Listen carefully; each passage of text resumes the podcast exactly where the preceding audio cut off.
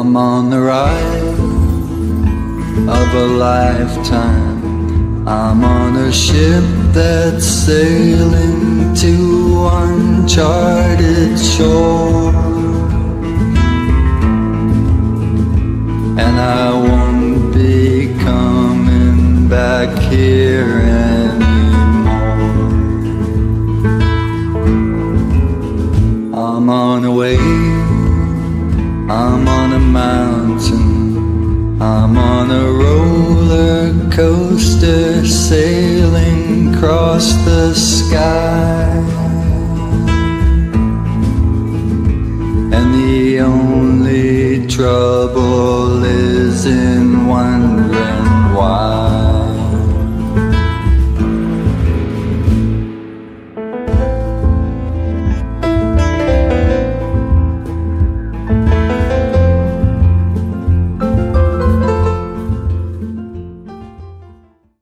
Live from the Mecca of Mormonism, Salt Lake City, Utah, this is Heart of the Matter, where Mormonism meets biblical Christianity face-to-face, and I'm your host, Sean McCraney. If you have family or friends who can't watch Heart of the Matter live on television, they can go to w w w dot h o t m dot t v, watch it live streaming video from anywhere in the world. I was a born-again Mormon. We made the manuscript available on downloadable P D F by going to born again mormon dot com.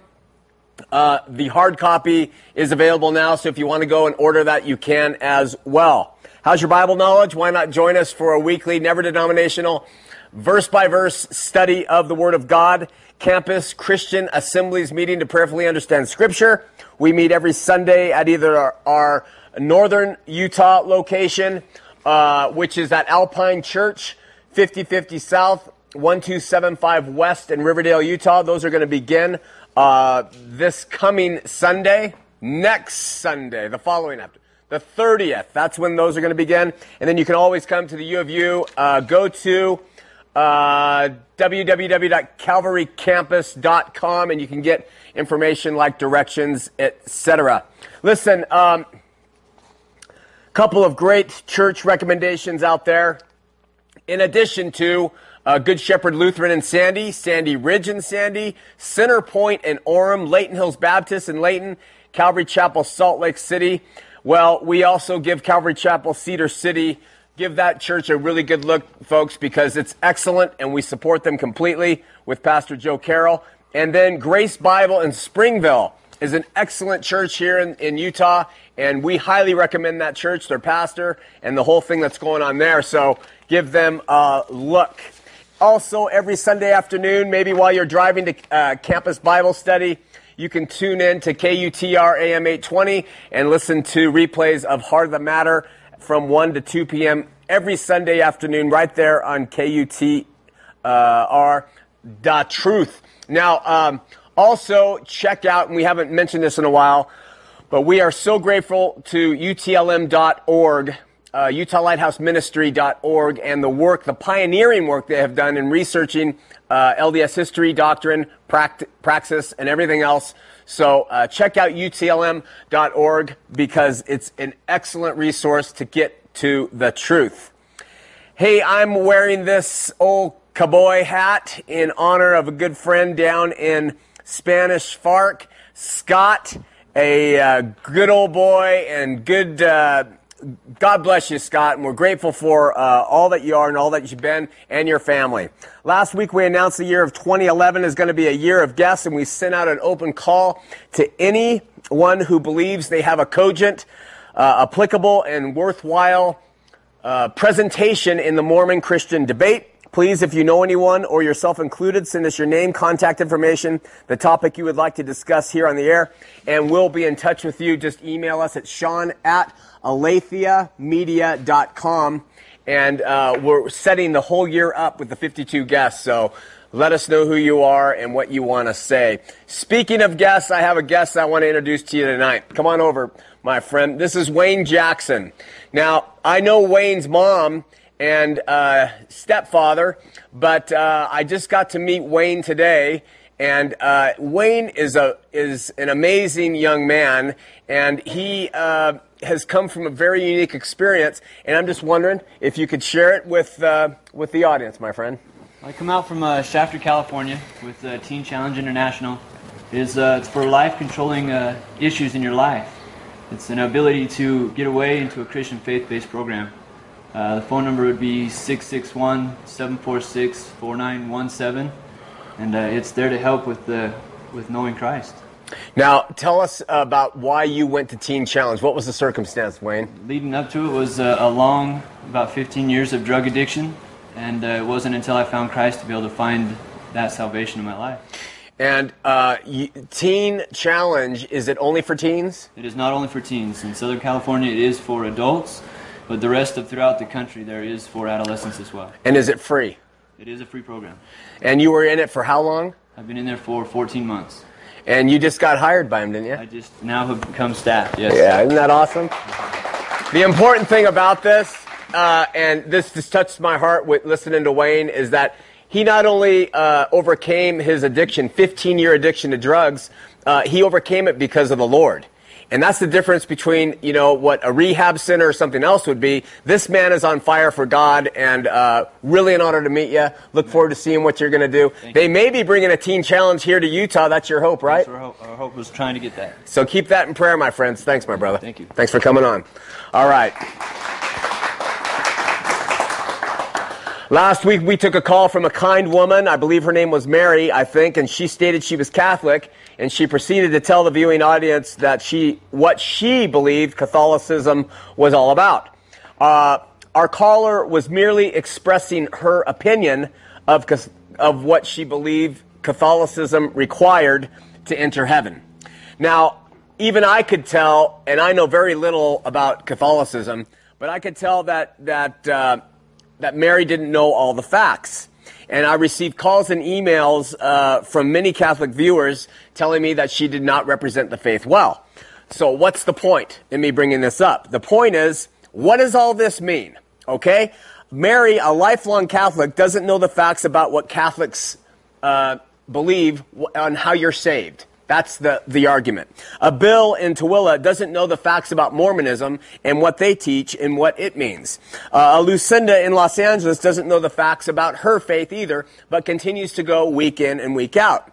But Mary and Bill and Lucinda all attend divergent religions, all of which teach a different body of beliefs.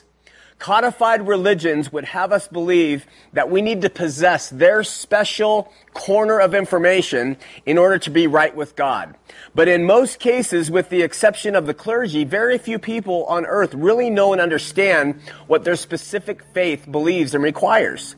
Jesus said in John seventeen three, "And this is life eternal, that they might know thee, the only true God, and Jesus Christ, whom thou hast sent." My daughter Cassidy recently observed that it seems far too many people today identify more with Christianity than they do with Christ. In a similar vein, we could say, and not be wrong, that far too many people today identify with being Catholics or Mormons or other isms or ists rather than to Jesus and Jesus alone. Look, organized religion has its place. Hooray for you if you're this or if you're that or if you attend here or if you attend there. But do you know the true and living God and His Son who He sent? Have you, as Paul noted to the believers in Thessalonica, quote, turn from, turn to God from idols to serve the living and true God? The idols in this conversation being your religions. This knowing the only true and living God in Jesus Christ whom He has sent is much, much more than having kind of a speculative acquaintance with Him and knowing the stories about His life. It is not just attending a church or donating money or serving in the Memorial Day breakfasts. It's knowing Him. Knowing Him. You see, when you know Him, you will be eternally altered in terms of your ideas, opinions, allegiances, and perspectives. And your rel- respective religion, uh, yes, even your respective idols, will take a back seat to your living faith. Unlike other Christian ministries, Aletheia Ministries does not care at all where you sit every Sunday, week after week, month after month, and year after year. If you choose to feed yourself off dead teachings of men, be my guest. But we do care about is, do you know the true and living God and His Son who He has sent? Because once you do, He will help you know where you ought to be sitting every day of every week of every month. And um, that is our uh, true uh, hope and desire through this ministry. With that, let's have a prayer. Lord, we thank you and love you, and we are so grateful that you're in our lives. We pray to know you better, and we pray to understand you better um, outside and far away and apart from the religious superstructures that men and women have created for us to belong to. We pray that we'll have an intimate relationship with you now and forever into the eternities. We pray for our volunteers, our technical issues, our, our audiences, wherever they may be. In Jesus' name, amen. There is a very important verse in the book of Galatians every Christian should constantly consider. Paul is writing to the church at Galatia, where the body of believers had readopted the law and mixed it in with their faith that they once had.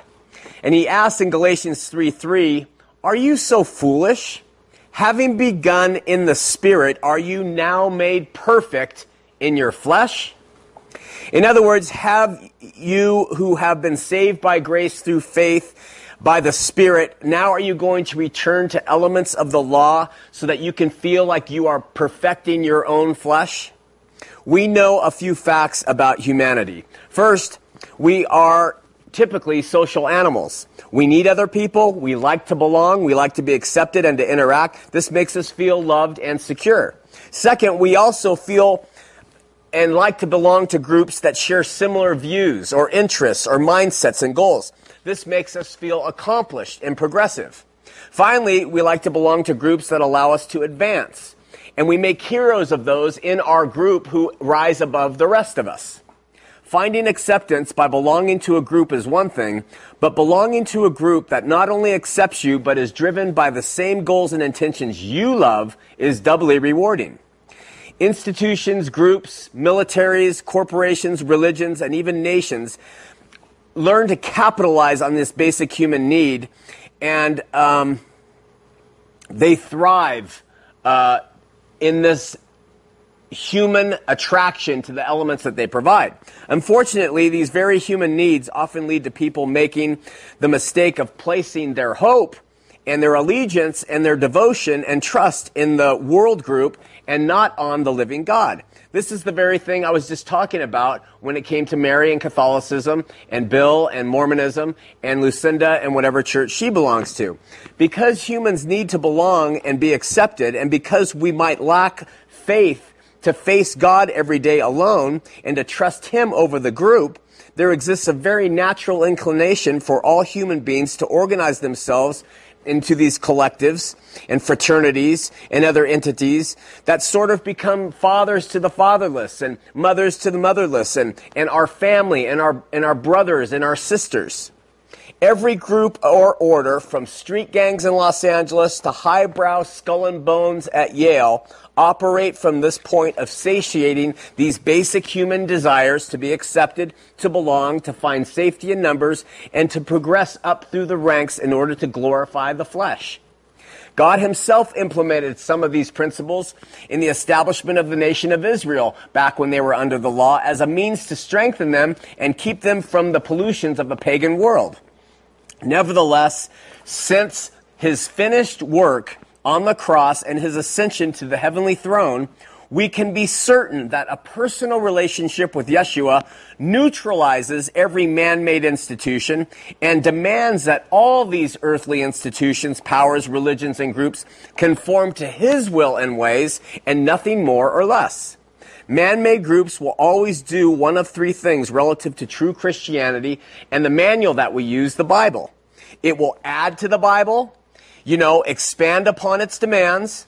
It will take from the Bible, you know, say it isn't important or it really isn't necessary, and or it will reinterpret the Bible and assign its own special twists upon it. Enter Freemasonry, our topic for tonight. What is Freemasonry, and where did it come from, and how has it influenced Mormonism past and present? Let me take you on a very brief historical journey. All of it conceived and contrived in the faithless minds of men, in my opinion. For simplicity's sake, we're going to make our starting point when, out of fear that Islam was going to rule the world, men who called themselves Christian began killing Muslims. We know this as the time of the Crusades. The first crusade began about ten ninety-five A D. Constantinople was under threat of being overtaken by the Turks, and being that since Muslims had, had Muslims had taken an over and controlled the holy city of Jerusalem for more than four centuries, this threat had to be taken seriously. The crusade uh, to help protect the Byzantine Empire from Muslim attack quickly morphed into a crusade to then take back the holy city of Jerusalem, which these Christian crusaders did. But they came in and butchered the innocent residents of the city of Jerusalem too, which made them hated by surrounding countries. By eleven nineteen, Christian pilgrims were being slaughtered in their travels into the Holy Land, and something had to be done. Well, a group of nine knights came together and offered to protect the kingdom of Jerusalem. These knights lived under a holy order uh, based on the rules of Saint Augustine. These warrior monks won the heart of the Christian ruler of Jerusalem, and he let them take up residence on the Temple Mount where Solomon's Temple once stood. They were known as the Poor Knights of the Temple of Solomon, or later for short, the Knights Templar. I'm not going to go into their whole history, but just know they grew wealthy and powerful and controlling over the years, and as every man made orders go, they soon fell. In thirteen oh seven, the Knights Templar were led by a man who was known as the Grand Master de Molay. Remember that name. Who was burned at the stake for being a Knights Templar, and that began the end of the rule of the Knights. Enter the Middle Ages. During these years, builders, architects, and craftsmen gathered together to construct the Gothic cathedrals in and around Europe. They were known as Freemasons because, as their name says, they were free to apply their trade or craft as opposed to medieval serfs who were bound to a local noble. On the locations of their jobs, or at the construction site, as it were, these Freemasons, who were recognized by the tool belts or tool aprons that they wore while they worked, would set up places to eat, sketch their designs, and even apply their trade. These places were secret places that only those who wore those aprons and had those skills could attend. These locations were known as lodges. Okay, so now nobody was allowed in these lodges except those who were initiated in the mysteries of the craft of Freemasonry. These Freemasons were just as concerned about protecting their craft as writers are concerned, and musicians and computer programmers are concerned about protecting their work today. Now, like many mythmakers, the Freemasons started to pass on that their fellowships dated back to Solomon's Temple. And it gave them a ready-made history, which gave them credence. This is where the tie to the Knights Templar comes in, because remember, in the early years, they were allowed to reside on Mount Moriah, where Solomon's Temple had been, and uh, built by the true and living God. If you don't believe there's a connection between the man-made group called the Knights Templar and the Freemasons, just ask any Mason the name of the youth groups that they have today. And you know what they'll tell you? Oh, they're called the de Molays. And do you remember what the name was of the Grand, not, Grand Master of the Knights Templar who was burned at the stake? That's right, Jacques de Molay. All right. But also know this. Solomon's Temple and the activities that went on therein no way represent or reflect anything done by the Freemasons or the Mormons who borrowed from them so heavily later on. As the Freemason guilds and lodges grew, so did their need to set standards to guard their trade secrets and skills. So they started to participate in special initiations with each other, in special places called temples, no less, in order for qualified members who pay dues to unite and therefore feel more exceptional, elite, inclusive, and therefore safe. Because these guilds were composed of men of intelligence and skill, their appeal really grew, and uh, once Europe emerged from the Middle Ages, many men of reputation wanted to be admitted to the Freemason Lodge. Where original guilds were getting established somewhere between thirteen fifty and fourteen fifty, and no earlier, by sixteen twenty, Freemasonry was open to all qualifying men of reputation, whether they were involved in the construction trade or not. By the end of the eighteenth century, Freemasonry became a guild of productive men who sought to live better lives, and a body of rites and rituals that reinforced these desires started to become standardized among the guilds found throughout England, Scotland, and France. Now remember, these men used symbols of their trades to remind them of the type of men they longed to remain or become. These symbols included the compass and the square, which were essential to the craft of Middle Age construction. For example, to Freemasons back then, the square stood for straight, uh, straightforward virtue. The compass was to circumscribe a man's passions, the plumb line to remind him to stay upright. Over time, Freemasons adopted and incorporated other signs, symbols, lore, and mythology to accompany their secret handshakes, grips, and rituals of advancement within the lodges itself. All of these vows and rituals were kept from the curious public, which not only made Freemasonry seem like it had something to hide, but it also made it grow. The first American lodge was established in Boston in seventeen thirty-three. By seventeen fifty-two, Benjamin Franklin and George Washington were Freemasons, and by the early eighteen hundreds, so were most civilized and accomplished men in settled America. But Masonry made a big mistake. It collectively stood behind the strange disappearance of a man named William Morgan, who is going to publish the secret rites and rituals and the comings and goings of the Freemasons. His death and disappearance caused a national outcry, and Masonry began to slip into a far less prominent position in America and has remained there. Oh, and the widow of William Morgan, the, the Mason who was killed and disappeared, what happened to her? She ended up being one of Joseph Smith's secret wives. Enter Joseph Smith and Nauvoo Mormonism. Now, Joseph Smith's early writings were filled with material that condemns secret societies like Masons, but they are, there are indications that by eighteen thirty-eight, his attitude towards secret groups had changed. Once Smith went to Nauvoo, he became a Mason, formed what is known as the Council of Fifty, a secret group, and ultimately established the secret temple ceremony worthy L D S participate today, in today. Mormon apostle John A. Woodstow admitted, quote, many of the saints were Masons, such as Joseph's brother Hiram, Heber C. Kimball, Elijah Fordham, William uh, Newell K. Whitney, James Adams, and John C. Bennett. With the permission of Joseph Smith, members of the church petitioned the Grand Master of Illinois of Masonry to set up their own lodge in Nauvoo, a town settled by the Latter-day Saints. They were granted permission to hold lodge meetings in October of eighteen forty-one, but it was in March of eighteen forty-two before the authority was given to set up an actual lodge and to induct new members. The man they call the prophet of God, even Joseph Smith, became a member of the lodge and there learned all the signs, tokens, grips, handshakes, uh, and symbols of Masonry. This was prior to his introducing the Mormon temple rituals and rites, which upon comparison are proven just to be another plagiarism by Smith. The following statement is recorded in Joseph Smith's History of the Church, Volume four, page five fifty-one, under the date of March fifteenth, eighteen forty-two, quote, in the evening I received the first degree in Freemasonry in the Nauvoo Lodge, assembled in my general business office. The record for the next few days reads, quote, I was with the Masonic Lodge and rose to the sublime degree.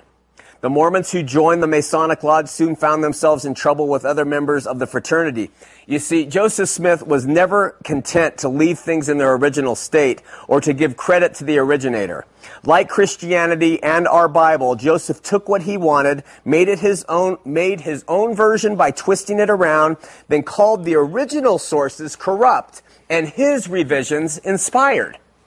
This made the Freemasons angry, and they ultimately refused to allow the Mormons to continue to have a Masonic lodge at Nauvoo. But Joseph nor the Mormons cared. You see, he got exactly what he wanted from the whole experience, short-lived as it was, inspiration. And soon he introduced to Mormons uh, what they refer to as the endowment. But Joseph didn't only tie the endowment, uh, didn't only tie the endowment to living better lives like the Masons did. Joseph tied receiving the endowment to a person's very salvation. This is the genesis of the Mormon temple work. Did you know that the beehive, the all-seeing eye, the hand grips, the sun, moon, and stars, and passwords all originated uh, with Freemasonry and are Utah, and is part of Utah Mormonism today? Also employed as icons in Mormonism, which Joseph took directly from Freemasonry, are the compass, the square, which are in the L D S garments that they wear. Two triangles formed a six-pointed star, and the phrase holiness to the Lord, which the Freemasons borrowed from the Bible. Speaking of Joseph Smith, L D S author Richard Bushman wrote in one of his more recent books, quote, "He had a green thumb for growing ideas from tiny seeds. Masonic rites seem to have been one more provocation," end quote. Joseph Smith's father had joined the Masons when Joseph was just eleven years old. His brother Hiram joined a few years later. Then in May of eighteen forty-two, Joseph Smith advanced to the highest level in a, six, in a two-day period. Six weeks later, he delivered those who followed, believed, and trusted him his own endowment based on the elements found in Freemasonry. In doing so, Joseph made the progress and advancement of men and women, or the perfection of their flesh, the focus of the religion, and he used symbols of another man-centered group to do it. As a result, Mormonism today, though claiming to be Christian, is not too far from being just another social institution to which people like to belong to because it makes them feel safe, progressive, loved, and protected. Less than a year before he died, Joseph Smith said in an address to the saints, quote, "Let me be resurrected with the saints, whether to heaven or to hell. What do we care if the society is good?" End quote. As we draw around to twenty twelve, when this nation will earnestly look to a political leader to save us from certain social destruction that lies in wait, I fear we will, even as Christians, like Joseph Smith and those who follow him, embrace earthly solutions to our spiritual problems and implement them in the name of God. I fear well-meaning well-meaning Christians will sincerely enter into trade with him who offers institutional hope, promises of peace, and an earthly society that seems good at first. There is not a symbol, a garment, or a handshake known to man that will allow him or her to enter into the presence of God. Only Yeshua, my friends. Only Yeshua. Let's open up the phone lines, eight oh one, nine seven three, T V twenty, eight oh one, nine seven three, eight eight two zero. Now, before we go to a partner spot, I want to provide you with just a few other things that came first before Mormonism. It's going to take just a second, but this is from Duncan's Ritual of Freemasonry.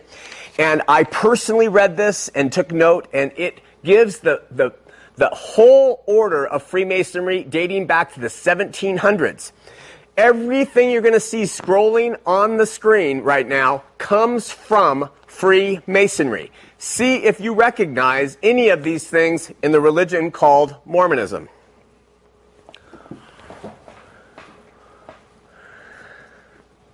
The mystic veil, which has long been lifted, the, co the compass in the square, brethren, put on your apron. I can't even keep up. Keep it going. These are all from, just keep going. All from Masonry. Those opposed by the same sign, found worthy, three distinct knocks, token, signs and tokens. Has it a name? It has. Will you give it to me? I did not receive it. A new name. Let us report. Five points of fellowship. Orders of the priesthood. The new era. Tracing your genealogy. All of it, my friends, all of it started with Freemasonry. All of it. Let's take a break, look at the spot for the partners plan, and we'll come back and take your calls.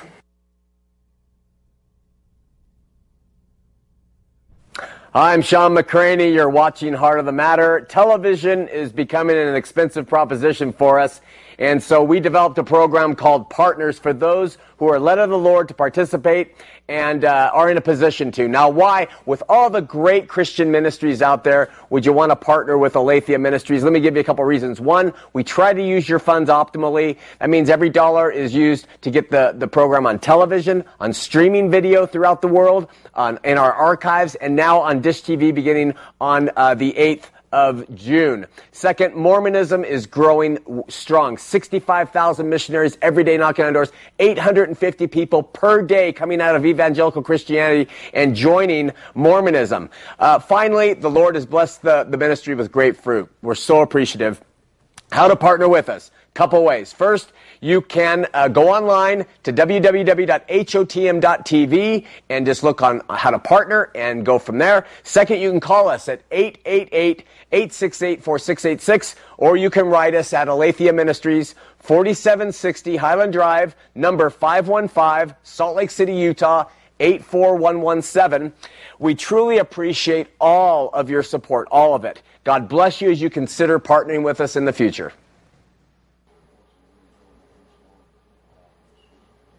Our text people just sent me a message. It says, numerous callers are complaining that your hat is taken away from the message.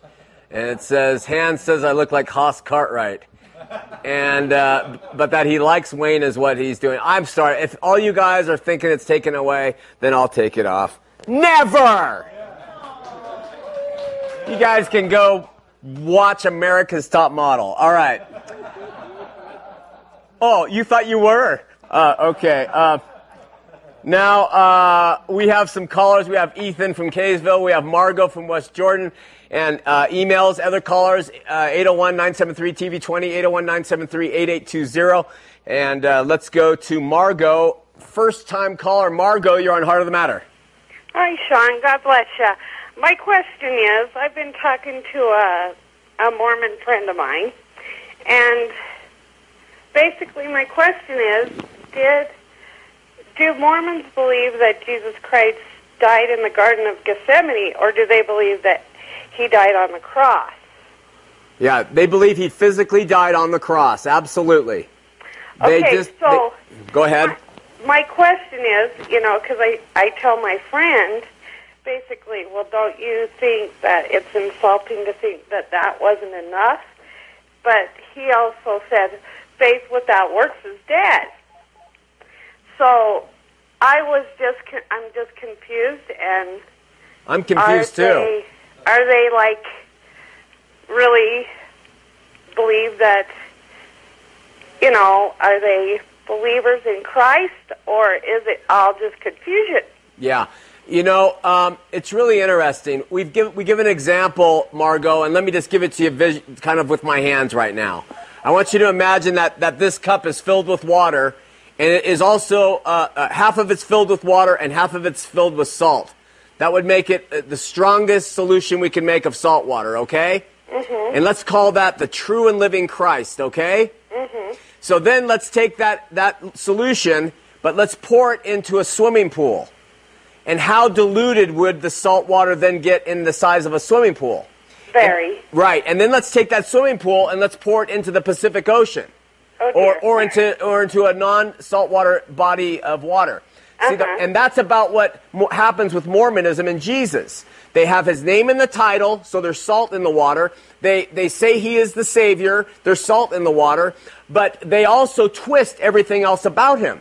They take the good news of his gospel, which is he came in his righteousness, saved us from under the law, saved us by grace, and they add to that.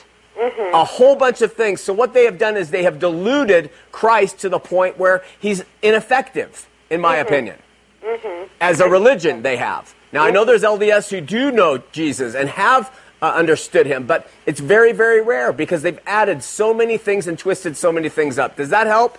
It does. I thank you, Sean. God bless you. God bless you. Take care. Bye-bye. Okay, bye. We're going to Ethan in Kaysville, uh, who is L D S. Ethan, you're on Heart of the Matter. Hi, Sean. Hi, Ethan. Good. How are you doing? Doing well. That's good. Well, I, well, I'm a Mormon, and I just wanted to know what's the difference in a Mormon and a Christian. I'm sorry. I just wanted to know. The difference the, between a Mormon and a Christian? Yeah. Everything. Really? Yeah, I mean, truly. You know, I have an email, uh, Ethan, I have an email in front of me somewhere, and the, uh-huh. que- and the question asks, what do you think about all the good the Mormons do? Oh, I see. And, and, and you know what? What? Uh, if from a earthly perspective, bravo. They do they do good works just like any local organization, yeah. like the Shriners or the Freemasons, okay? okay? But in an eternal perspective, I am not impressed with their works at all. In fact, I okay. think they hinder people knowing the Lord. So it, okay. it's night and day between their approach to biblical Christianity and how Christians approach Christianity, okay. and that's why I say they have nothing in common. I see. And how are you saved? I mean, and that's another question. I mean, how do you how are you saved? How are you saved? Yeah. Saved by faith, uh, saved by grace through faith. Yeah, Sa- does it have obedience and stuff? I mean, do you have do to you, what? Do you have to have obedience and stuff? Be a good person, or? Well, we weren't. We aren't obedient. That's why we are saved by grace. Even after you've received Christ by faith, you're still not obedient. Yeah. You're, I, I, you're going to die not obedient, so know, obviously it can't be well, by obedience. Yeah, I'm Mormon. I know we're not going to die perfect, but it's still going to be. See, I my belief. I don't. I know. I don't really care if you believe me or not, but they're, they're going to st- still strive to become perfect in the next life, and still strive to become. I don't know. Well, the striving. So, so the the problem is it removes then what Jesus did, and it puts the onus for salvation upon a person's ability to strive. I see. You see? Yeah, I believe in Christ, and I believe He died on the cross for all of our sins and everything like that, and I believe only through Him we can be saved. Can't understand. But, I, but I'm also a Mormon and still believe all in doctrine, so I might have a rude awakening when I die, and I'm, so I don't know. Well, let me just tell you. Let me just wrap this up with you, Ethan. Let me say this. For the Latter-day Saints out there, I, I, I want to bet. I'm going to put place a bet right now. What? I will bet my eternal salvation, eternal life, my life with God, that I go to God and I have nothing to show of my own merit because it's all tainted by my own flesh. Yeah, and I have yeah. relied solely on the blood of Christ to save me. If I go okay. before God, which I which this won't happen, but if I go before Him and He says, "Sean, that wasn't enough," then I'm going to say, "Okay, send me to hell," because that's what I trust. Yeah, I see what you say. Can I ask you one more question, real quick? Yeah. And let's just, let's just say, for argument's sake, that you get the next life, and actually the Mormon Church was the true church. Will you be surprised? I, I'm not. I'm not understanding you, Ethan. Go a little bit slower. Oh, let's say he died and, and he found out the Mormon Church was the true church, or a, a good church. Not not say true church, but a good church. Will you be? We the Mormon Church was a good church. Will you be surprised? Will you be surprised? No, I, I I I wouldn't be surprised. I would be uh, I would be aghast. Mortified, I would consider uh, God then duplicitous, uh, a I fake, a phony, a liar. Uh, I would not be able to uh, believe anything again if I found out Mormonism was the truth because it is completely counter to the Word of God. I see. Okay. Hey, bye. Ethan, thanks for the call, my friend. No problem. See you. Bye. God bless. Bye-bye. Had trouble understanding. We have a real raspy uh, thing here. We're going to Darren in Salt Lake City. He's a first-time caller. Darren, you're on Heart of the Matter. Thank you. Hey, you got to turn your T V down, Darren. Okay, it's a television. It doesn't turn down. Okay. This is before televisions had volume control. I'll turn it down. Hold on. All right, we'll wait for you, Darren. So what have you been doing, Derek? You sure you don't want to get something to eat while you're at it? I mean... Are you there, no, I, Darren? I turned the volume down. Oh, you, okay, you got it? Yeah. All right, you're on the air. Tell them we got some kind of static. Can we do something about that? Go ahead, Darren. Oh, I'm trying. Turning it down, is that difficult? No, I turned it down. It's it's totally gone. Darren, I'm going to give you about three more seconds, and we got to move on, my friend. Seriously? Two, three. All right. We're going to Reneen in Ogden. Reneen, you're on Heart of the Matter. Hello. Hello, Reneen. Um, well, I have a, a statement for you that I think you'll be pleased to hear. And second of all, I have a question for you. And the first thing in the statement is, is I read this book where um, this guy is talking about how he's a minister that marries people, and this lady calls in, and she's like, I'm a Christian, and he's like, you know, questions her about what makes her a Christian, and she says, well, I'm white, and I'm born in the United States. And so I think that based on that, that's how the L D S can call themselves Christian. That's, uh, you, are you supporting that statement, or are you saying how ridiculous that statement is? I'm saying how re- ridiculously retarded that statement is. Very, I'm glad to hear that, Renine. Yeah, they, they used to say a lot more things like that, but it's it's, it's unfortunate. Yeah, but um, the the, the um, book that I was reading was called "If the Church Were a Christian." Oh. And it was written by a Quaker, which left which leads me to my question of what is a Quaker? Because I talked to my mom about it, and she said that basically it's an Amish person without being Amish. Nice definition. Uh, I always thought it was a mini earthquake, but anyway. Uh, no, uh, a Quaker, what happened were the Quakers came over and they sought religious freedom from uh, the tyranny of uh, England. And so they were the first kind of, uh, not pioneers, pilgrims. And the Quakers got here and they were very strict and they were very stringent. They wanted to practice a more restrictive religion, very legalistic. Well, uh, the Amish broke off from the Quakers, and they practice an even more uh, strict religion. And then from that, uh, the Mennonites broke off from them and practiced a less. So there's kind of this tree, but the Quakers, bottom line, were earlier, early Americans, pilgrims, sought religious freedom here in America, and they um, they were very, very religious. Oh. In fact, I might be wrong on this, but I think it was the Quakers who believed in celibacy. Or that could have, I think it might have been the Quakers, and so therefore they had trouble growing. Shakers! I knew it had something to do with all the movement. So, but, does that help? Um, my last, my last thing that I was going to tell you was that I decided to use my real name on the show because the first time I called in as my nickname Mimi, yeah. And somebody figured out who I was.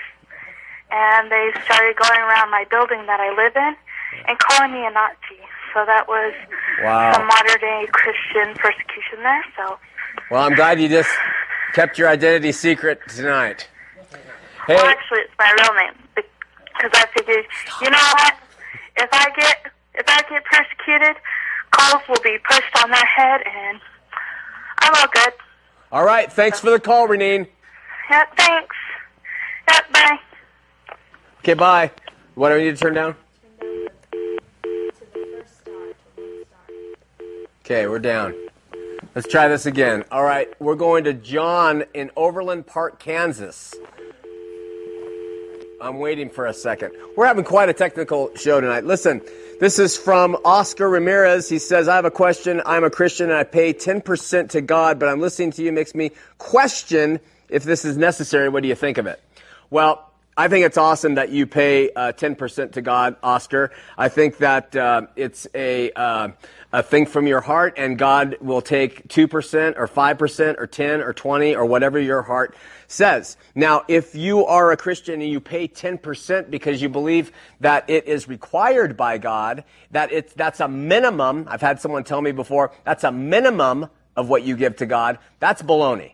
Okay? We only have one reference in terms of tithing. There's other references, but one direct reference, and it's not tithing. It just says you should be a cheerful giver. You should be a, a hilarious giver. That means if you can only give a dollar of your million dollars, and that's the only amount you can give cheerfully, that's what you should give, because the rest of it is going to mean nothing. It's going to burn like wood, hay, and stubble. Uh, you, you want to give because God has inclined you to give, and you want to be cheerful and hilarious about it. And if you don't, keep your money. Okay, so, but uh, I think that's wonderful that you give, and your churches need that, so make sure you support your churches. Okay, so let's go to John in Overland Park, Kansas. John, you're on Heart of the Matter. Hey, good to hear from you. Nice to hear from you. Well, uh, I, I'll try to be brief with this. It's kind of a complicated question, though. Basically, I have uh, two L D S people that I know, and they're having a uh, discussion about another uh, woman that, who in their ward who had a uh, miscarriage, and she was, you know, asking for opinions on if she would be reunited with her child in, uh, you know, the afterlife. And basically, the thing that alarmed me was the, um, I guess the bishop or someone in the bishopric uh, gave her the answer that maybe God had another body to put the spirit child into. And as a pro-life Christian, you know, that concerns me because um, it basically sounds like, you know, they believe that uh, children are just, their physical bodies are just these vessels for spirits coming out of the premortal existence. And, you know, my belief is that life begins at conception and that the soul is there from the beginning. Right. So the question, John, rephrase it for me. Uh, basically, uh, as far as your experience, do Mormons kind of teach that, you know, uh, physical bodies are just vessels, or when do they have an exact teaching about when a soul enters the body? Uh, exact teaching, when the soul, no. Uh, I've heard different things, like what the Jews believe, it's when the mother first feels movement. But, uh, you know, they have conflicting teachings, which is how they survive. They can stand on either one and get a quote that supports either either argument. But right. so, uh, but they do. They they take the physical body as much more important than Christians do. They think, oh yeah, definitely. yeah. So, the, in terms of when the the soul enters the body, I I don't know. Maybe someone has a quote on that, but I don't think they have an official pronouncement on that because they do allow abortion. They don't uh, right. condone it, but they do allow it. Rape and incest. Yeah, yeah. Right. Or if the mother's mental health is at a danger. So, right, and uh, a lot of people, you know, stretch that and justify it for all kinds of reasons. Yeah. Right. So I don't know the answer in terms of official. I don't think there is an official stance. Okay. Can I just ask real quick your personal opinion about, you know, the whole, does God put a soul in a body at conception, or is it created along with the body? Um, I've uh, always been a bit, like, confused about it, other than, you know, I believe it's there. Yeah, you know, I, I believe that uh, creation is sacred. I believe at the minute of conception, it's an, it's a very, and the reason I say this is when the soul's there, I don't know, but I know that a sperm and an egg separately from each other, they make up no size whatsoever. But as soon as there is conception, you have twelve meters of D N A, twelve right. meters. So I know life is there, and that is sacred.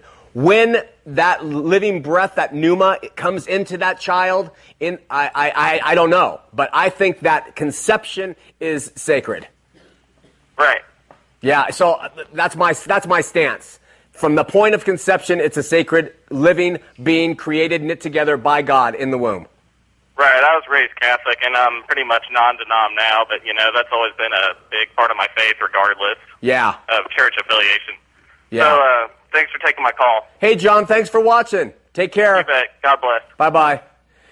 All right. Uh, we have Bradley in, uh, I mean, Andrew in Murray, first-time caller. Andrew, you're on Heart of the Matter. Hello. Uh, how are you, Sean? I'm doing well, Andrew. How are you? Good. Uh, just a little backstory. I'm currently retired. I'm originally from Chicago, Illinois, and I came here to Salt Lake. Uh-huh. Uh, And my question is, my uh, wife passed away about eighteen months ago. I'm sorry. Thank you. And um, ever since that happened, um, I'm sorry if I get a little emotional here. Uh, she was a skeptic, a humanist, a non-believer. Uh-huh. And when she passed away, I started looking for religion again. I grew up in a Catholic family in the suburbs of Chicago. Uh-huh. My question is, when I go to all these fundamentalist or Protestant evangelical people and I ask her, where's my wife? You know, she was a secular humanist. They say, you know, I don't know. Kind of the uh, missionary's equivalent of it's not pertaining to our salvation. Yeah.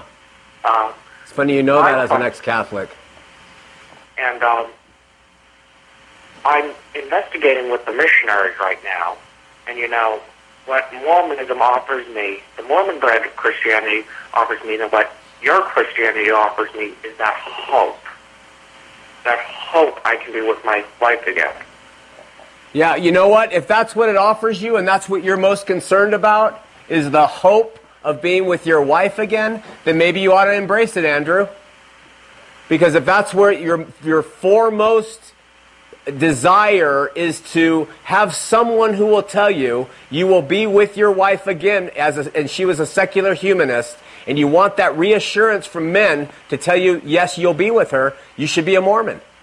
But Andrew, Andrew, if you yeah. want to know the true and living God, and you want to understand Him, and you want Him to take over and really give you comfort and peace in your life, and to be released from the burdens that come with that type of hope that Mormonism gives, then go to the places where they're brave enough to say, we don't know where your wife is. We, we leave that in God's hands, who we trust completely. You see, anybody can make a promise. Anybody can come up with some type of doctrine that is very itching to the ears and very appealing to the heart. But Andrew, if you, if your heart is to really know God, and everybody's heart should be to know Him first and foremost, then maybe you want to continue to seek out those those Christian faiths. Um, oh, okay, thank you. You're welcome, Andrew. Take care now. God bless you. Bye-bye. We are going to uh, Jan and Provo, first-time caller. Jan, you're on Heart of the Matter. Sean? Yes, Jan. This is Jan. Hi, hi, Jan. Um, basically, I just really appreciate what you were talking about tonight. Oh, on good. More, you know, on Freemason. Yeah. Um, I had a really unique experience. I'm a born-again Mormon, but this happened in two thousand five when God started taking me out um, of Mormonism and started showing me the truth. And so I started praying because it's so mind-boggling, you know, God, just keep showing me the truth, because I wanted to know, is the church true, or, you know, what you're showing me, is that the truth? And I just re really needed to know. Yeah. And so at the time I was in, I went into Barnes and Noble's, and I was kind of looking in the Christian section, and then I was walking down a row that I normally don't go down, and this might sound a little strange, but, you know, basically I felt like I was to stop, and I did, and I'm like, okay, God, you know, why am I stopping here? And I felt like impressed to turn around, and I did, and there was all of these books, and it was a book that was called Secrets of the Freemasons. Huh. And I pulled the book out, and I started looking through it, and I was, I don't know, I was shocked, I was appalled, I was like, oh my gosh, everything in this book had to do with what I had, you know, been doing in the temple. Yeah. And I, I never even, ever even heard the word Freemason in my life. Wow. But I could see everything in this book, and I was, you know, I bought the book, and I read the book, and the book is basically, it's not written by a Christian, it's not written by a Mormon, it's just basically talking about Freemason.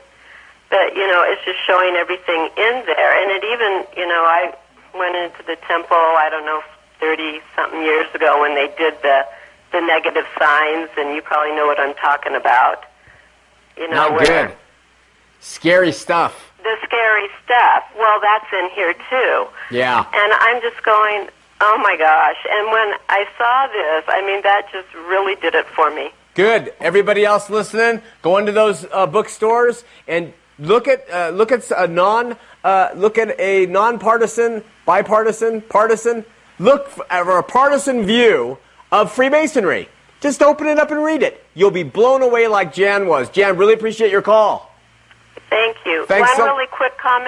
Um, I was watching on the History Channel, and they were talking about the Knights Templar and Freemasons. Yeah. Yeah. Now what they said, what they said was, the Knights of the Temple, or whatever they're called, you know, were, yeah. when they were there, that they went, like, under the ground where Mount Sa the temple was, they went, you know, kind of digging around, and they found some papers, you know, I don't know if they were scriptures or what they were, but it was like these papers that kind of show what went on in the temple there, um, in Solomon's Temple.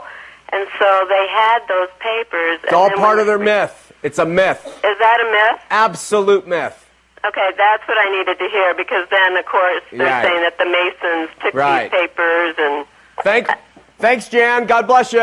Hey, thank you. Okay, bye. We're going to Lucia and Murray. First-time caller, Lucia, you're on Heart of the Matter. Hello. Hi, Lucia. You're on the air. Yes. Um, are you there? I am. You're on the air. You got to turn your T V down. And you've got one minute, fifty seconds. Okay. Ooh, I love this when it happens. Lucia? Alicia. Okay, you're on the air. All right. Hello? You're on the air, Lucia. Leticia. Alicia. Alicia, you're on the air. All right, I'm here. Okay, talk. Yes, um, I heard, I have a, a friend that her uncle was a, a, a Freemason. Yeah. And she wasn't allowed to associate with him because he was a Freemason. Mason. But uh, he had told her that um, he, the Masons were really mad at Joseph Smith. Yeah. Because he um, stole the golden plates from them. The golden plates? Yeah. The myths just keep growing. Yeah, and I was wondering if, if you heard anything about that. No, not the stolen golden plate story, but you know what I do know is that uh, in Utah for quite a while, Mormons could not be Masons by edict of the, of the Freemasons. They uh-huh. said, we, no Mormon can be a Mason, and that, I don't know if it's still in place, but for a long time they couldn't because they were so angry at Joseph Smith plagiarizing their, their uh, pagan rites. So really good comment. Thank you, uh, Lucia. Alicia. Exactly. All right. See ya. Hey, uh, take one quick call, Lorenzo and Magna. Lorenzo, you're on Heart of the Matter. You've only got one minute, my friend. Lorenzo? We are just having a problem. Lorenzo, are you there? All right. Want to give thanks to Stephen Dunn from Tweed's Head, Australia, who sends us great information. He says, uh, if we could add mo more pages to our uh, website, it, it would be good if we had a recommendations page uh, for people. You know what we're working on right now? I want to get you really excited about this. We're working on, uh, we call them codices, and what it is, it's one hundred twenty-five, maybe even two hundred of the most frequently asked questions with full responses to them. Right now, I'm at about three hundred pages. By the time it's done, it'll probably be five hundred pages. But what it will do is you can look at the question, click on it, it will take you to the answer. You can cut and paste it. We're, we can compile it. It's going to be on the website, and it will be so handy because anything you want to know, we're taking it from past shows, from books. Uh, we're giving biblical references, and it's going to be there for you from the most often asked questions and responses and challenges that Latter-day Saints give. Listen, as we wind up this last minute, I want to tell you something. This says Mormons say we are Christian. I, I was just going through my files from Time Magazine, a, a thing, Mormon Incorporated, an old thing, from Newsweek Magazine, the Mormons, uh, from Newsweek again, the making of the Mormons, and then on Newsweek recently, uh, a Mormon's Journey. They're getting uh, more and more and more press. If you go online, you're going to find that they dominate the internet with false information. It's time to battle because in two thousand twelve, all those aspects of Freemasonry and that holy order uh, is going to come into play, and you got to decide which way you're going to go. So uh, get ready. Keep tuning in to Heart of the Matter. Check us out on w w w dot h o t m dot t v, and you can watch any of the shows past archived. Until then, we will see you next week right here on Heart of the Matter. God bless you. I'm on a ride, going nowhere. I am an existential cowboy on the wind, and I won't be coming out, I'm going in. This man's awake, a storm's arising, the dawn's awaiting till a hundred monkeys know, and I can feel the light-filled monkeys start